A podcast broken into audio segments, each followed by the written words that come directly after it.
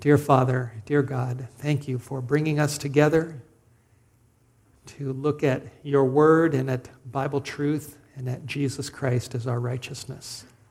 And we pray for the Holy Spirit, please. Lord, I know that this is your message. And you, you are calling your people to give your message to the world. And we need to understand it and experience it its power.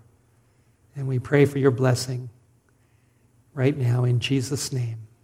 Amen. Okay, let's see. Where are my glasses? Got to get the right glasses on. Hmm. Revelation 14, verse 9 says, The third angel followed them, saying with what kind of a voice? With a loud voice, right? I really believe that the time is going to come when the third angel's message is going to be shared loudly with this world. I, I, my conviction is that God has allowed the technology that is here. He's allowed this for a reason because he wants to use it to lighten the earth. Now, technology isn't going to lighten the earth. It's the message of Jesus that's going to lighten the earth but he's going to use technology. You know, it's really interesting that, that if you go back 2,000 years ago, it said, the Bible says, when the fullness of time was come, God sent forth his son.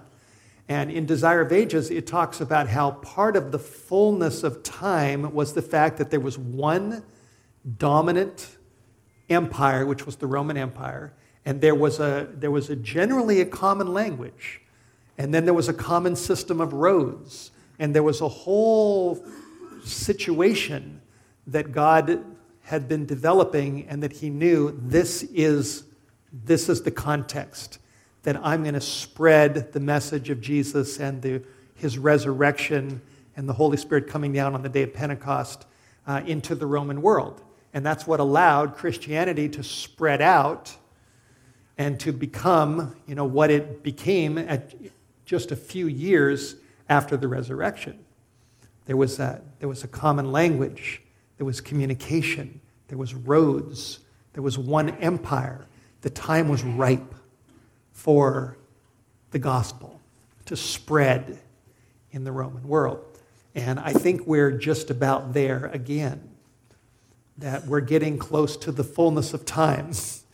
And to me, it's not an accident that this technology is here that we can be recording these programs, and these programs can go out online and people can watch them or listen to them. Uh, you know, you can do a video, we can, we can stream this live. Uh, our, our ministry, White Horse Media, we feel deeply convicted that you know, more and more God wants us to be using the technology that's available through Facebook and Twitter and, and YouTube. And, you know, this is here for a reason. God is, is preparing something. We know the devil's using technology. We know that. But the Lord is using it too. And I believe God is getting things ready for the final burst that's going to lighten the whole earth with its glory. You know, just think how amazing, I've, I've often thought about this, how amazing it was when Shadrach, Meshach, and Abednego were thrown into that burning fiery furnace. And then Nebuchadnezzar thought that they were all going to, you know, burn up. And then he looked and they were still standing there. And then he said, There's a fourth one in there. And that fourth one looks like the Son of God. And then he called them to come out. Shadrach, Meshach, and Abednego, come out. And I've thought about that. I thought, if I would have been Shadrach, I wouldn't have come out right away.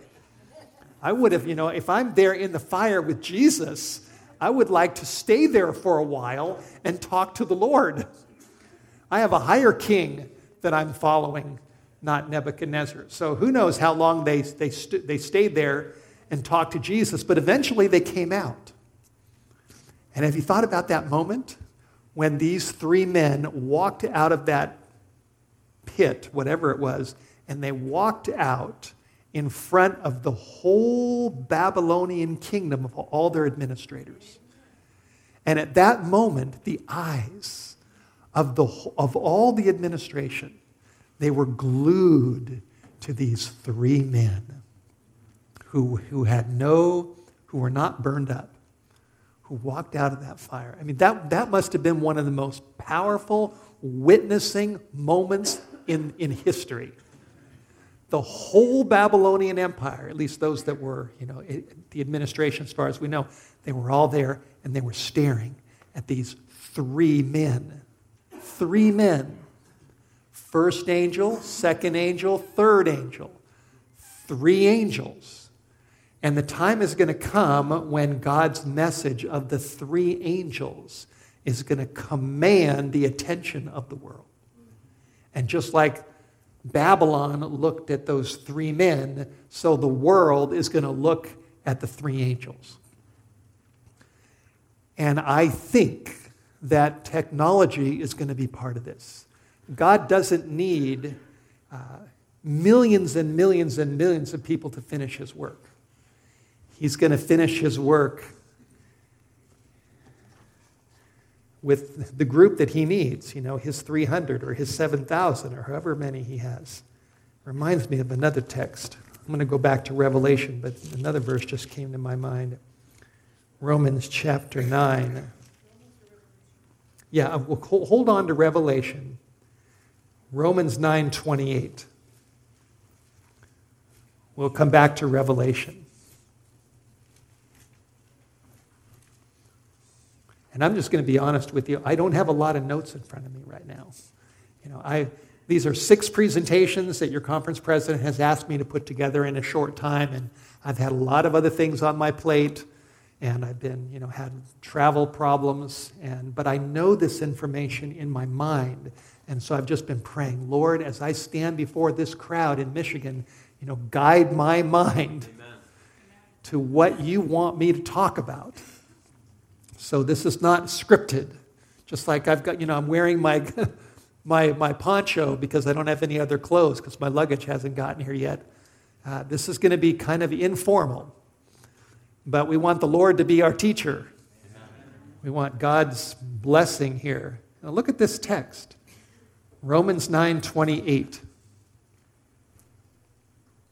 Actually, we can read verse 27 as well. Isaiah also cries concerning Israel, though the, though the number of the children of Israel be as the sand of the sea, a remnant shall be saved. For he will do what? He will finish the work. You know, we often talk about finishing the work. Lord, help us to finish the work. When's the work going to get finished? But if we, if we think that we're going to finish the work, it's not going to get done because we just can't finish the work. There's too many people in this world for us to finish the work. But the good news is the Bible doesn't say we're going to finish the work. The Bible says He will finish the work, right? Amen. And He will cut it short. And what does He cut it short in? Righteousness. Right? There's the message of the righteousness of Christ. He will finish the work and he will cut it short in righteousness because a short work will the Lord make upon the earth.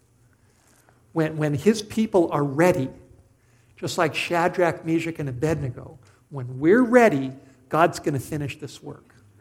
And just like the world, the Babylonian world looked at those three men, the world is going to look at us. And God's going to use technology and He's going to use His prepared people to get His message out rapidly. It's just going to fly all over the world. It's going to lighten the earth. An angel's going to come down from heaven with great power, and the earth will be lightened with His glory. And He's going to be in charge. God's going to take the reign into His own hands, the reins into His own hands. And, and uh, we can be part of that. Doesn't that sound good? Praise the Lord. So, who knows exactly what God has in store for us this week? He's getting us ready. Okay, back to Revelation 14. The third angel, verse 9, says, The third angel followed them, saying with a loud voice. Uh, years ago, as White Horse Media was developing, God convicted me that if I, as the speaker director of Whitehorse Media, want the Lord's blessing upon our ministry, then I need to do His will, not mine. I need to get behind His message, not mine. And I think that's one reason why God has kept our ministry through all the ups and downs and twists and turns and crises that we've been through and that you know, have been going on in the church.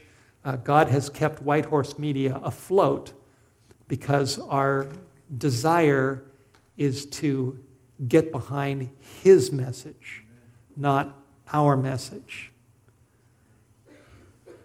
And the Bible is very clear that the third angel's message is his message.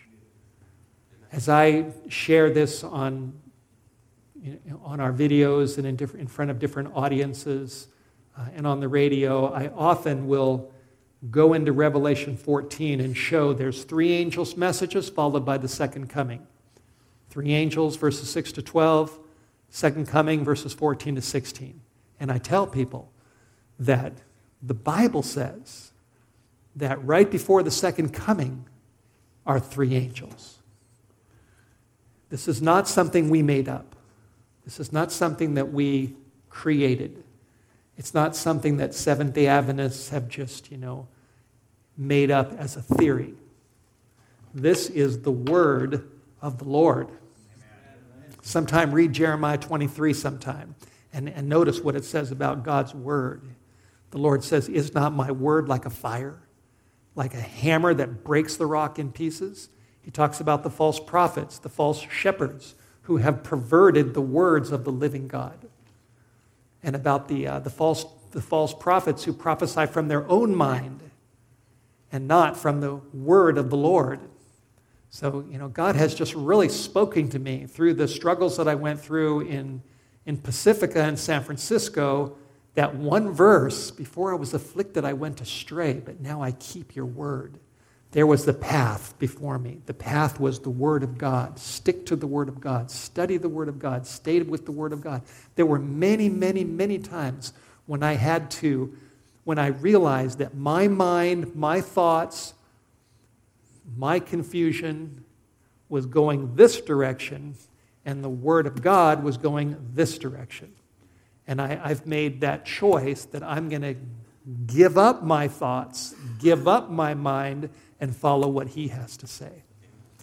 The Lord says, My thoughts are not your thoughts, neither are your ways my ways, says the Lord. And the best decision that we can make is to, is to choose to follow what He says instead of what we think. And it's very clear in His Word in Revelation 14 that his message is the third angel's message.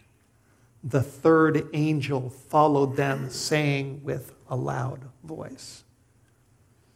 And he's to, he's to, he is going to finish his work by developing a group of people who become channels for this voice in this world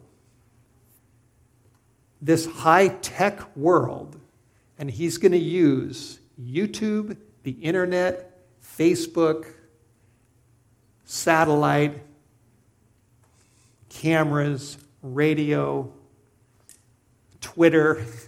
he can use all this. Trump's not the only one that can use Twitter. God can use Twitter too. And he's going to, I'm just convinced he's going to use all of this with a loud voice to give his third angel's message. Let me go back to that quote that we read from, it's inside of this book, it's page 12 Testimonies to Ministers, page uh, 91 and 92. The last couple sentences it says, All power is given into his hands, which is the hands of Jesus, that he may dispense rich gifts unto men, imparting the priceless gift. And we'll talk more about that tonight. The priceless gift of his own righteousness to the helpless human agent. All of that's packed, isn't it? We are all helpless human agents. I'm pretty helpless. We're all pretty helpless. But God has a gift, a priceless gift of His own righteousness. And then it says, This is the message that God commanded to be given to the world. It is the third angel's message, which is to be proclaimed with a loud voice and attended with the outpouring of his spirit in a large measure. Isn't that something? So God is, you know, he's giving us a path. We need to study this message. We need to understand what is the priceless gift of his own righteousness, which he will impart to the helpless human agent. We need to understand how is, is that the third angel's message? How is that? And the ultimate goal is for us to experience uh, the power, the outpouring of His Spirit in a large measure. Doesn't that sound good? All right, back to your Bibles. Revelation 14, verses 9 to 12, is the third angel's message as it is revealed in the Bible. And the conclusion of the message is in verse 12. Actually, the end of verse 11 is about the mark of the beast, those who get the mark. And then verse 12 says, Here is the patience of the saints. Here are they that keep the commandments of God and the faith of Jesus. That is the conclusion of the third angel's message. Now, how does that conclusion tie in with the message of the righteousness of Jesus Christ? That's what we need to find out. That's our, that's our challenge to figure this out. Now, let me just um, share some thoughts about verse 12. Verse 12 describes a people who, who do two things, right? They, on the one hand, what do they do? They keep the commandments of God. And then on the other hand, what do they do? They have the faith of Jesus. So they've got both. They've got both of those. There's a blending of the commandments of God and the faith of Jesus in the experience of those saints. Right? Now, it, it, to me, it's, uh, I, I like the fact that what is the last word of the third angel's message before the period. It's Jesus. Have you ever noticed that?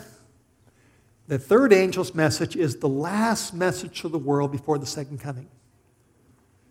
And the last word before the last period, at the end of that last message, is Jesus. To me, that's impressive.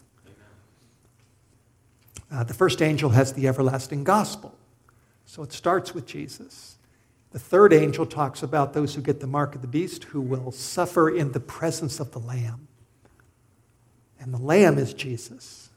And then the third angel concludes with those who keep the commandments of God and the faith of Jesus. So Jesus is all over these messages. And of course, the book of Revelation comes from Jesus, it is the revelation of Jesus Christ. So he's the center of all this. Now, back to the two sides the commandments of God and the faith of Jesus. Prophecy predicts that the saints have both. it seems to me as I've uh, looked at this that down throughout Christian history, at least, the pendulum has been swinging back and forth between the one side and the other side. During the time of Jesus, Jesus talked to the Pharisees over and over again, and the Pharisees would say things like, We are Moses' disciples. We follow Moses. As for this man, we don't know where he's from. If you remember that. So it seems to me that what the, what the religious leaders did in the time of Jesus was they, they focused on the commandments of God. They focused on the law. They focused on Moses. But they, when Jesus was there in front of them, they didn't want him. So they, they pit one against the other. And it seems to me that today, generally speaking, in the Christian world, the pendulum has swung over to the other side. If you look at the evangelical world, just as a whole, the focus is Jesus, the cross, grace. But they generally don't want anything to do with the law. The commandments of God, they don't want. And I'm just speaking generally. Can you see what I'm, what I'm, talking about? The pendulum keeps swinging. The Jews, it was the law, but they rejected Jesus, many of them. And today, many focus on Jesus, but they reject the law. Now, if you look at Adventist history, you see the same pendulum swinging back and forth. When the early Adventists went through the disappointment and discovered that the sanctuary was not the earth, but it was in heaven, and that the ark was there and the law was there, that's how then they discovered one, two, three, four. The fourth commandment is one of the commandments in the ark, in the heavenly temple. And then this group of Adventists became, became Seventh day Adventists. That's how we became Seventh day Adventists. And, but what happened was, as time went on, as the Adventist train went down the tracks, um, as Ellen White said, we've preached the law, the law, the law until we're as dry as the hills of Gilboa. And that's what they did. They, they, it was the law, the law, the law. It's interesting that in 1888, there were Sunday laws on the horizon. The very time when the General Conference took place in 1888, there was a bill the Blair Sunday bill pending in the Senate. And there was a, a push among the evangelicals for Sunday. And the, uh, the brethren wanted to make sure that if Sunday was enforced, that our arguments in behalf of the law were strong. Because we've got to preach the law. So they were preaching the law, the law, the law. Today, it seems to me that even within Adventism, we, we've swung over to the other side. And when, when people talk about righteousness by faith, the righteousness of Christ, salvation by grace, it seems to me that uh, too many times there's a focus on Jesus, but not much focus on the commandments of God. And I think that's one reason why righteousness by faith is confusing to a lot of people because people talk about righteousness by faith and they talk about grace and they talk about faith, but they don't, you know, where's the law in all that?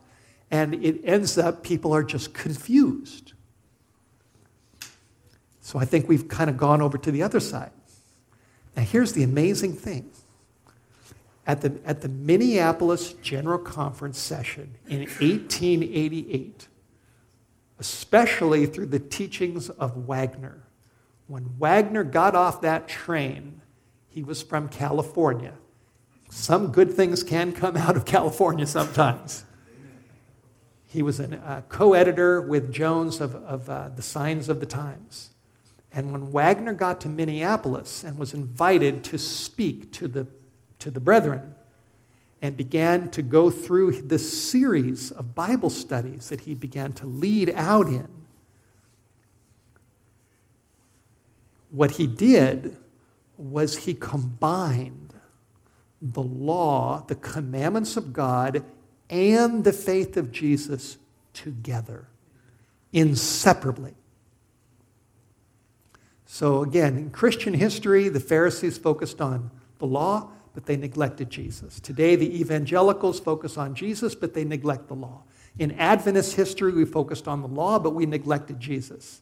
And now, today, many are focusing on Jesus, but they're neglecting the law. And what happened at Minneapolis was they came together. Now, I'm going to prove that to you. I'm going to show you, if you go, if you go back to your, um, your copy of God's last message, Christ our righteousness, let me show you some things here.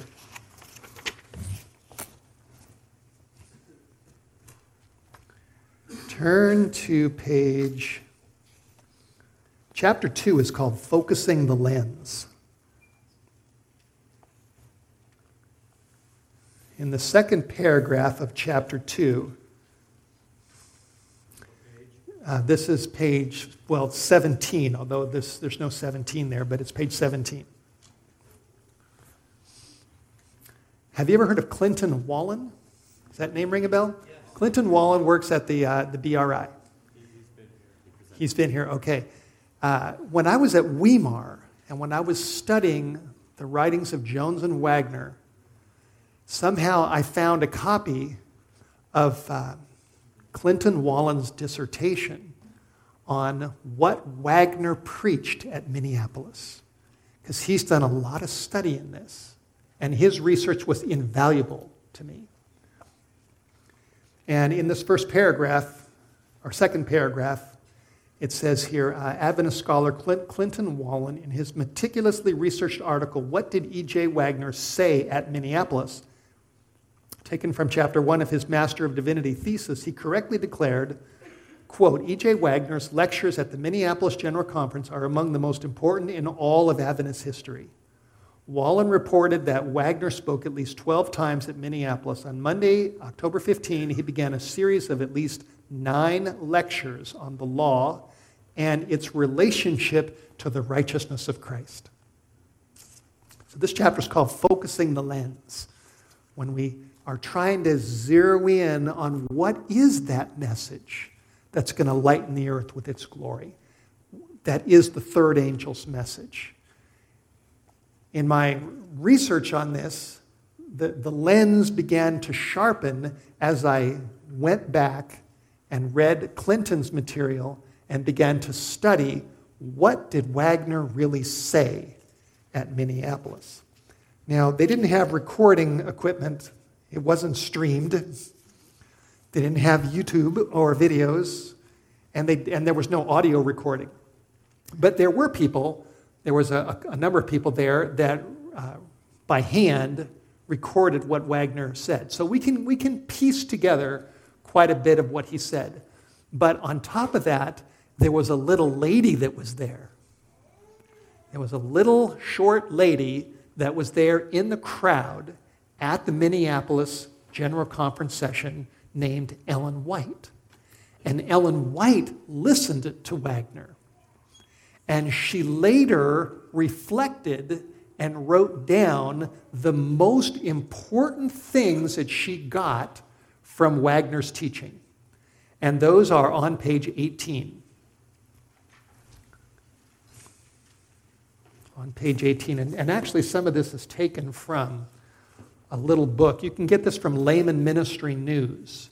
It's called 1888 Sermons and Morning Talks by Ellen White, taken from the 1888 General Conference session. This is actually Ellen White's reflections of what she heard and what happened at Minneapolis. And uh, this is quoting from here. I think I've got that quote. The footnote there in my book. Is right out of page 57 of this book, and it's right here on page 18 of this book. You've got the source material as well. So this is what she said, top of page 18. She said, I see the beauty of the truth in the presentation of the righteousness of Christ in relation to the law, as Dr. E.J. Waggoner has placed it before us.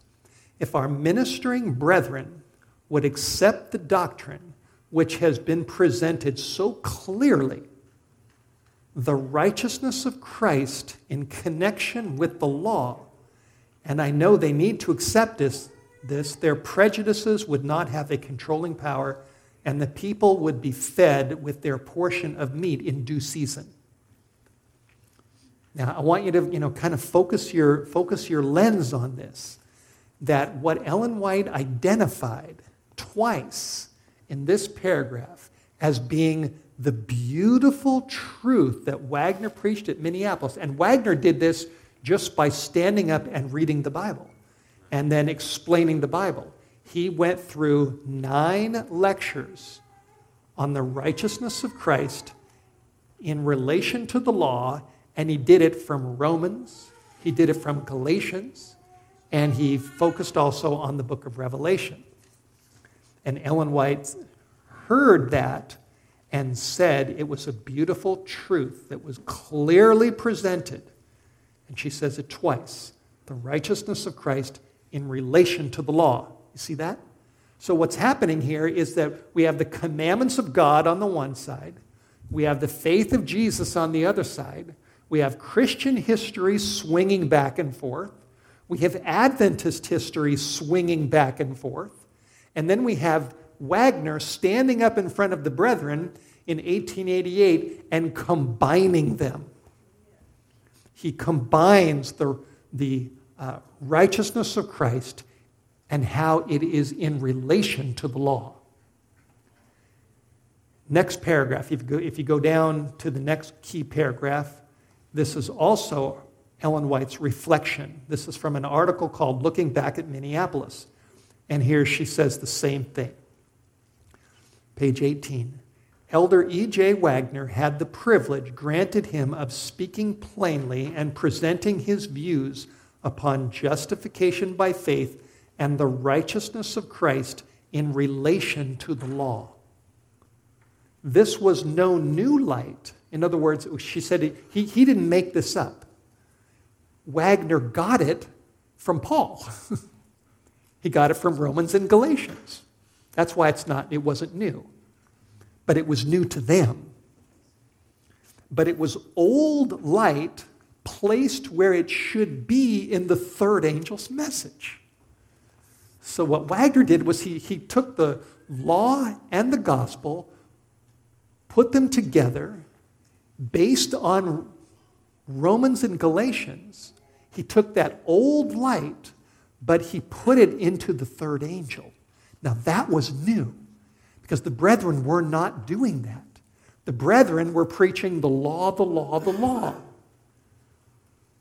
And they were leaving out the gospel, especially in the light of the Sunday laws that were on the horizon.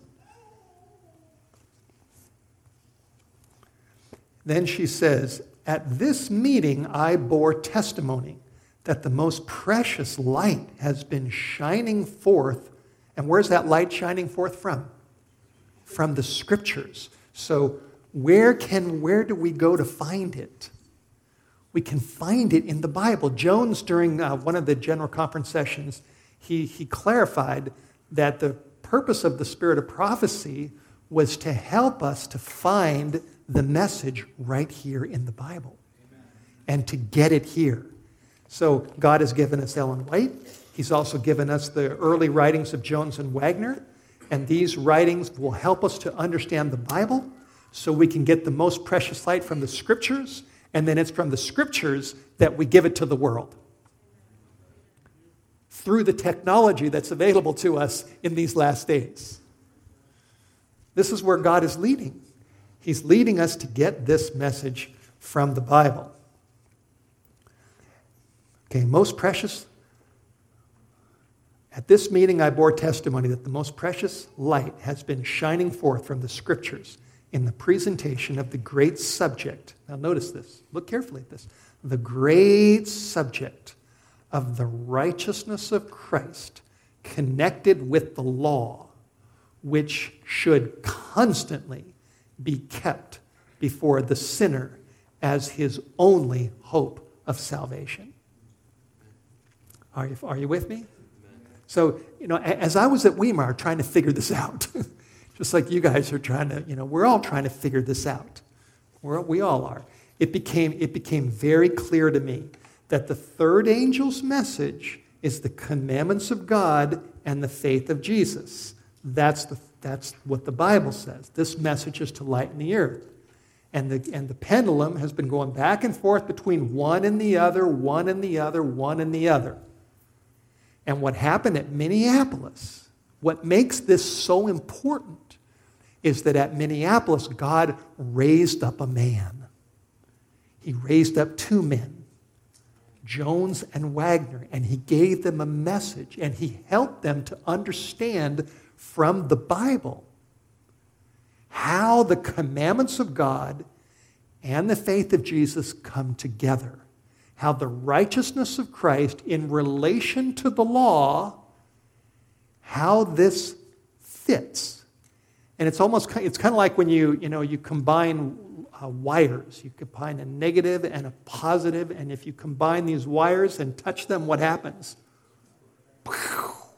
You know, you get a spark, you get an explosion. And that's what happened at Minneapolis.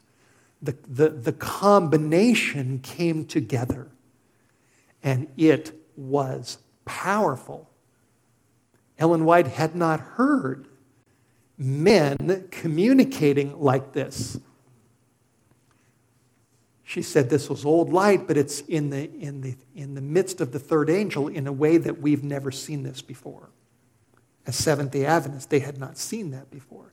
And what happened was the brethren, or many of them, uh, they resisted that because they were afraid and I'll explain the reason why they were afraid. They were afraid that Waggoner's arguments would undermine their arguments in the face of Sunday laws that, that were coming.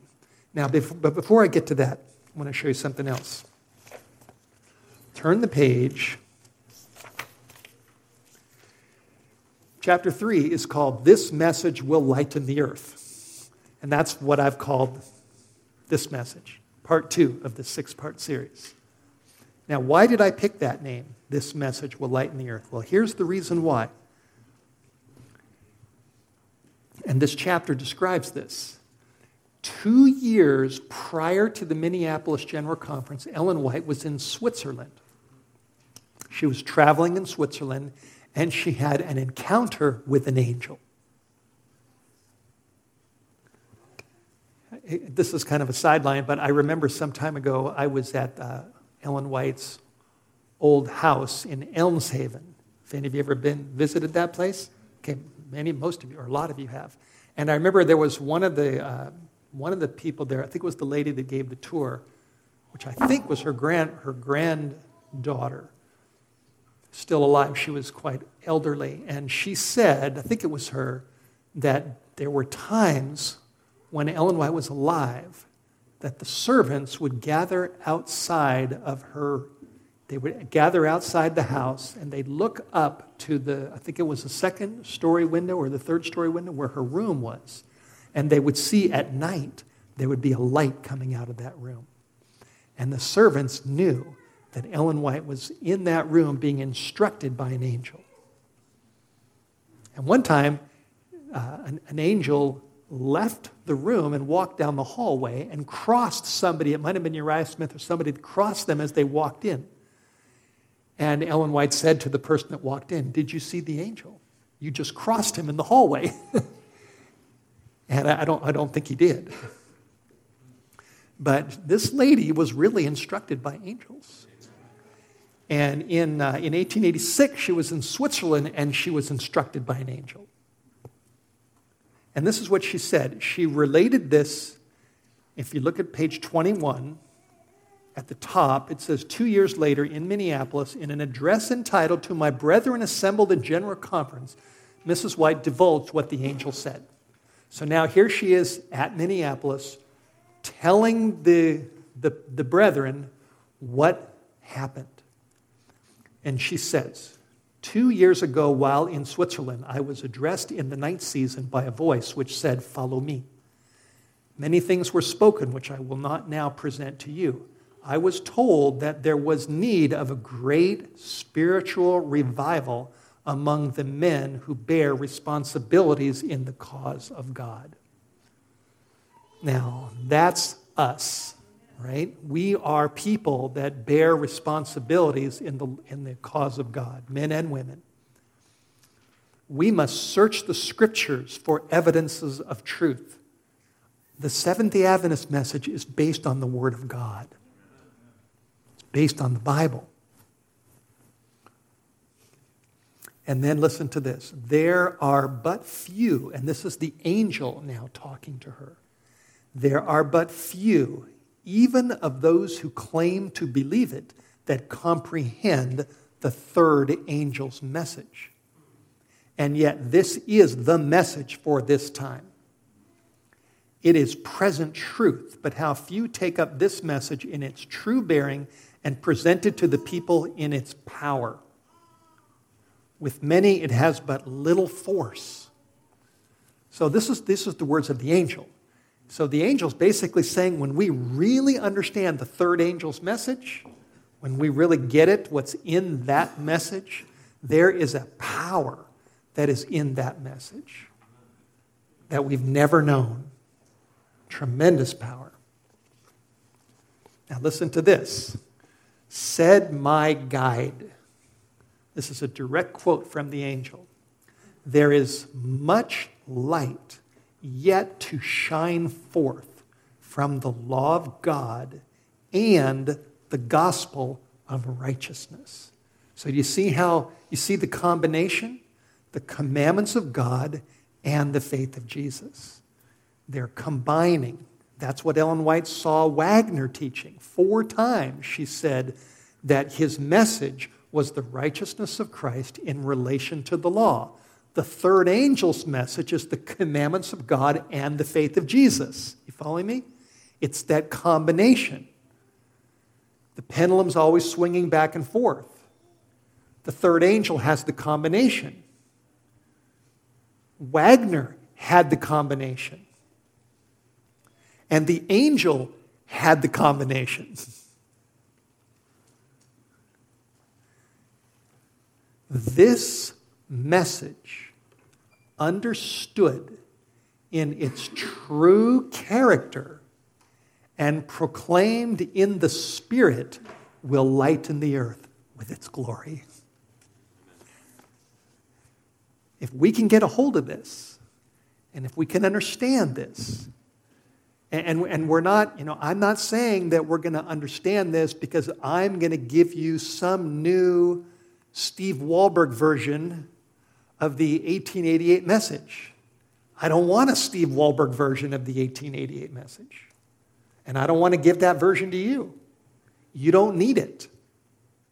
What you need is the Lord's version of his message. And that was one thing that was so powerful about A.T. Jones when he was teaching uh, at the 1893 and 1895 General Conference. When, when Ellen White stood behind those men, in spite of the controversy of people that were against them because they were afraid that their teaching would undermine their arguments in favor of the law during the Sunday law crisis, Ellen White backed them. She backed Jones and she backed Waggoner. And as she did that, this gave these two men tremendous credibility. And so Waggoner gave, continued to give uh, talks at General Conference sessions, not just 1888, but 1891. And then Jones was the main speaker in 1893 and in 1895. And those bulletins, somebody handed me a copy of one of those bulletins they brought, they brought here. Was it, was it you? Somebody had one of those bulletins, the 1895 General Conference Bulletin. Okay, you have it. Just hold that up. Hold, that's the 1895 General Conference Bulletin, talks by Jones to the brethren in 1895. The 1893, I think the 1893 is even better. You can get those from Layman Ministry News. It's the only place, well, it's one of the main places that I know where you can get those. And, uh, and Jones, what was so powerful about Jones when he was teaching the brethren, just like, you know, sort of like I'm doing right now, you know, going through this with the, the ministerial force of the Michigan Conference, uh, Jones did the same thing with the brethren in 1893 and in 1895. And over and over again, he would tell people, he would say things like, you know, this is not my message.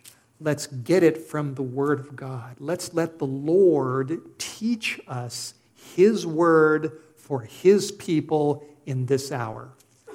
And let's have His Spirit giving us this message. It's very powerful. And he was very humble when he did it. He said, Brethren, it's not me giving you, you know, my own ideas. He said, I just want to get the message from the Lord and give it to you. And then we want to get the message and give it to the world.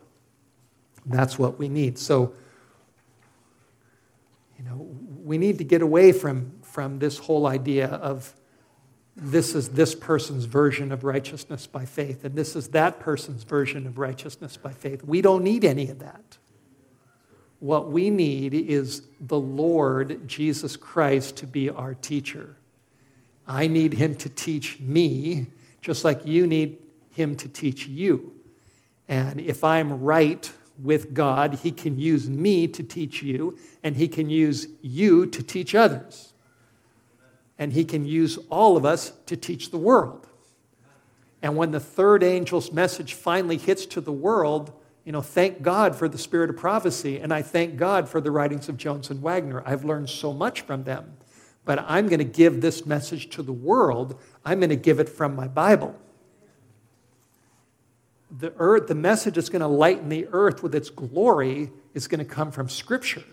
We're not going to stand before CNN or Fox News or or ABC or, or NBC or all the major networks that are going to be covering that group of people that are not going along with the mark of the beast. And we're not going to be giving this message, you know, for, we're not going to grab testimonies to ministers. We're not going to grab Waggoner's book, Christ and His Righteousness. We're going to grab our Bibles. We have to have this message down from the Bible. And the wonderful thing is, is it's in the Bible. It's right there, which we will we'll look at in our next meeting. But I'm just kind of preparing the way. So back to the angel. Said my guide, page 21, there is much light. How much light? Much light. There's a lot of light for us that is yet to shine. So the angel said this in 1886. And a lot of that light started shining in 1888. There's much light yet to shine forth from the law of God and the gospel of righteousness. This message, understood in its true character and proclaimed in the Spirit, will lighten the earth with its glory. The great decisive question is to be brought before all nations, tongues, and peoples. That's our, that's our challenge.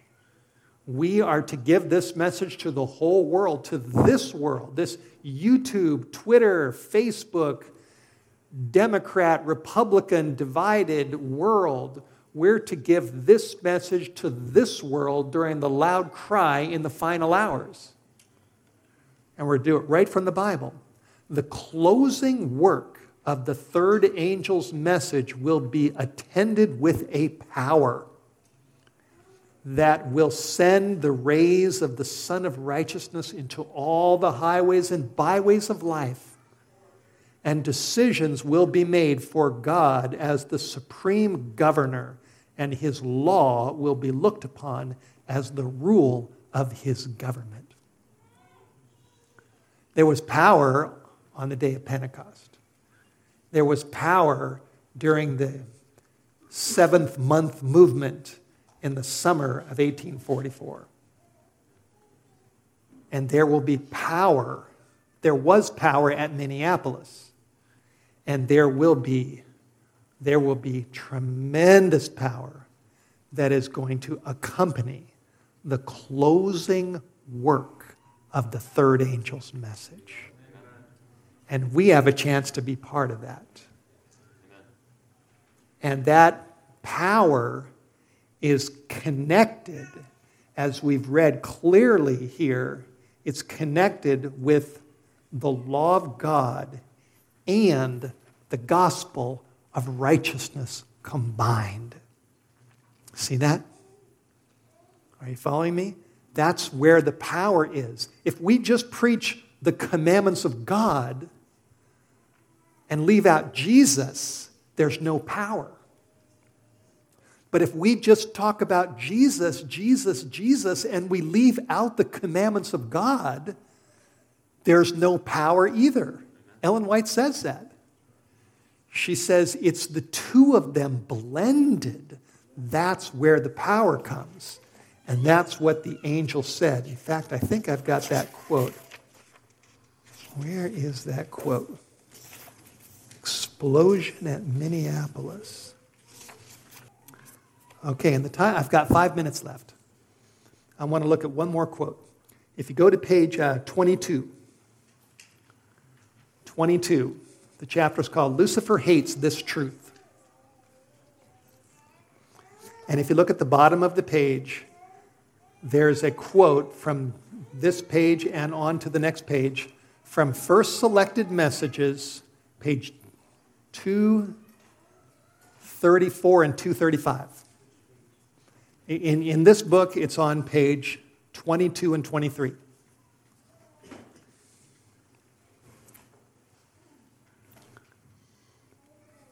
This is something Ellen White wrote in 1896.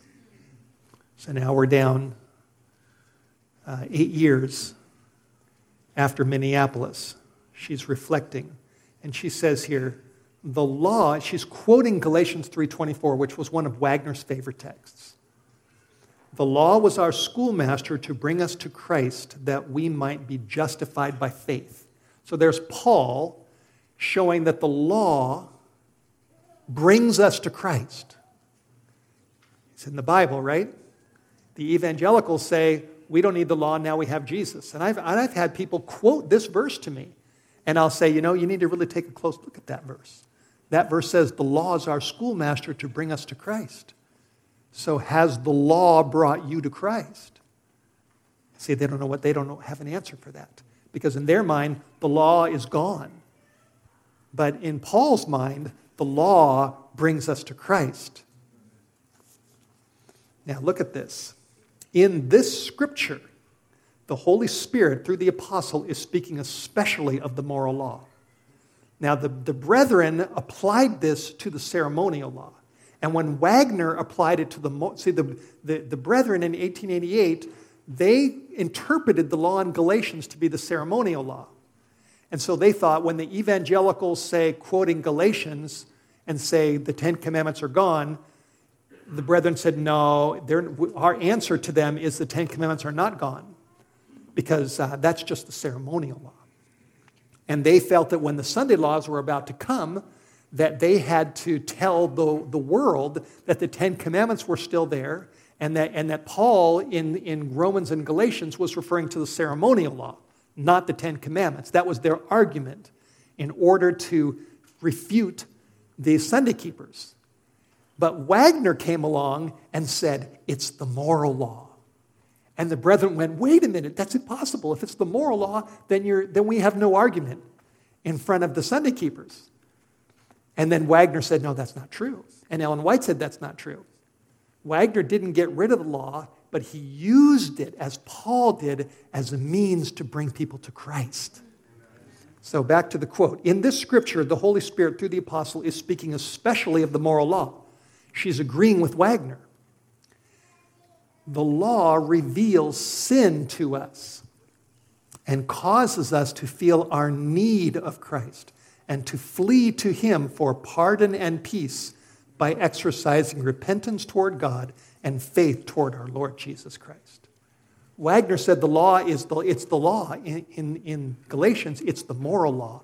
But that doesn't get rid of it. It's, all, it's there in all of its majesty, in all of its glory, in all of its forcefulness.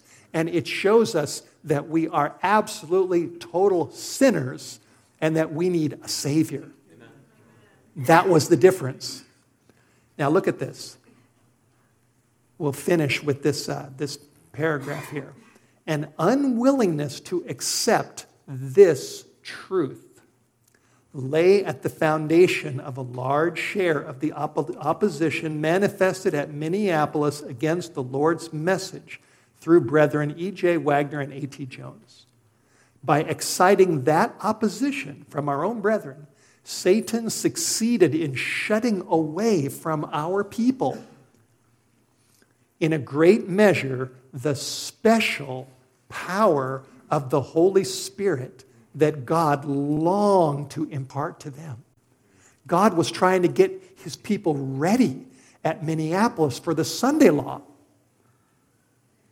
And the brethren were resisting this because they thought Waggoner was going to take away their arguments that they would then use to the evangelicals when the evangelicals say the law in Galatians is the moral law. The brethren would say, no, it's the ceremonial law. Ha ha ha. It's the ceremonial law, so the Ten Commandments are still in force. And Waggoner didn't agree with that. Waggoner said it's the moral law, and so they thought this man's dangerous. He's dangerous to Adventism, and they resisted. But they didn't realize that underneath their opposition was the devil. The devil was using them to resist the very message that we need the special power of the Holy Spirit. The enemy prevented them from obtaining the efficiency which might have been theirs in carrying the truth to the world as the apostles proclaimed it after the day of Pentecost. Look at this. The light that is to lighten the whole earth with its glory was resisted. And by the action of our own brethren, has been in a great degree kept away from the world. So God wants to teach his people so then his people can give it to the world. And we, we are to learn it from the Word of God. And the angel explained that to Ellen White. It's the balance of the righteousness of Christ and the law. Paul says it in Galatians. It's the right, it's the law connected to the gospel. It's in Romans. And you know, the best book ever written on righteousness by faith is not this book. it is the little book, Steps to Christ. Amen. There's no greater book, I think, ever written, eh, probably outside the Bible, than that little book. And when we understand this from the Word of God, the righteousness of Christ connected to the law, how they go together, this is the message that's going to finish the work that God is going to use to finish the work. And we need to learn this message. This message is for us. And uh, I see my time is up. And in our next meeting, let's pray that the light will really shine upon us, that we will understand this very message and will experience it, and it'll be powerful to us, and it will encourage you, it will help you, it will bless you, it will bring light to your eyes, life to your soul and it will uh, help us get ready. Let's, uh, let's kneel and let's pray. Dear God, this is a wonderful opportunity that we all have. It's so exciting to be here. Thank you that you brought me here. In spite of all the weather difficulties, Lord, we're here together. And I, and I, I want to be uh, just a little child before you and I pray for all of us that you will impress us that you have a message, a real message of the righteousness of Jesus Christ for us to understand from the Bible that will change our lives and lighten the earth with its glory. Please prepare us for this. Give us humble hearts, open hearts, give us the spirit of truth to guide us into all truth. In Jesus' name we pray. Amen. This media was brought to you by Audioverse, a website dedicated to spreading God's Word through free sermon audio and much more. If you would like to know more about Audioverse, or if you would like to listen to more sermons, please visit www.audioverse.org.